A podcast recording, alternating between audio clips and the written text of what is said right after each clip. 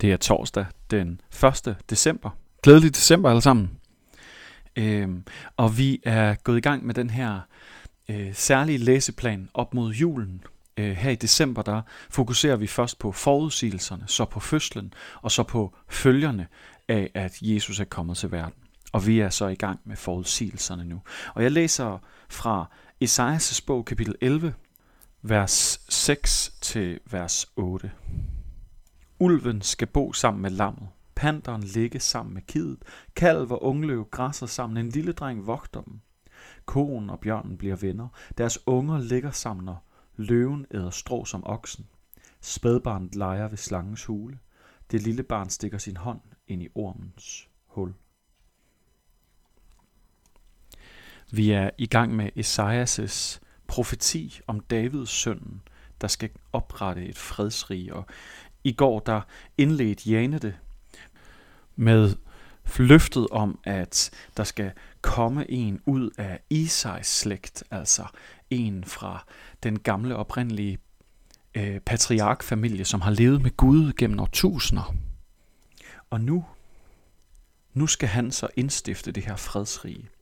Og i dag der er vi så henne i, hvilken effekt hans komme, hans øh, genoprettelse af den måde, verden skulle være på, hvad for en effekt det vil have. Så vi kommer til nogle billeder.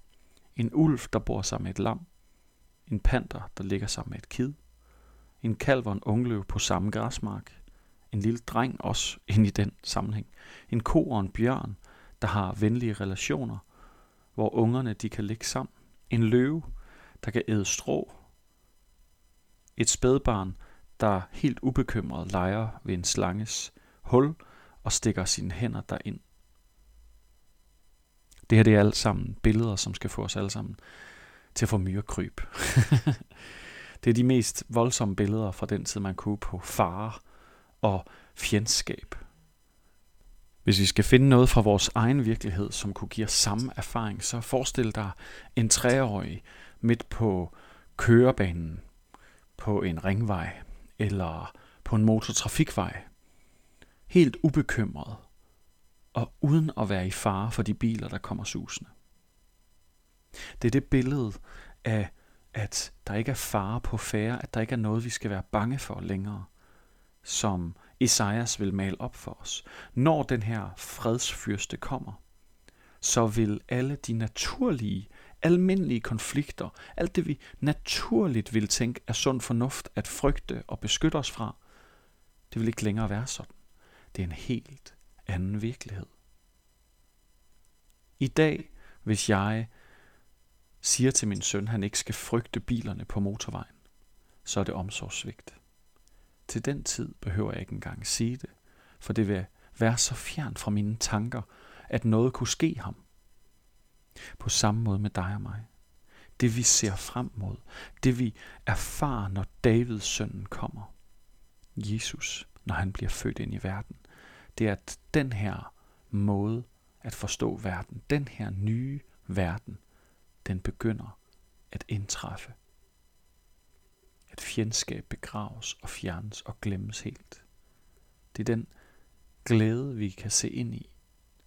Og det første fjendskab, der fjernes ved hans fødsel og hans liv og hans død og hans opstandelse, det er fjendskabet mellem, mellem os og Gud. Så vi behøver ikke frygte Gud. Det næste fjendskab, som allerede nu er fjernet, det er frygten for døden. For døden er ikke længere en afslutning, men det er en overgang for dem, som ønsker at leve med Gud. Her til morgen, så lad os forestille os de farfulde situationer, det vi frygter mest. Bare uden den brød. Uden den brød af, at noget kan gøre skade. Det er det, vi ser ind i. Det er det, som vi bliver lovet, at Jesus og hans komme vil bringe. Lad os bede sammen. Gud,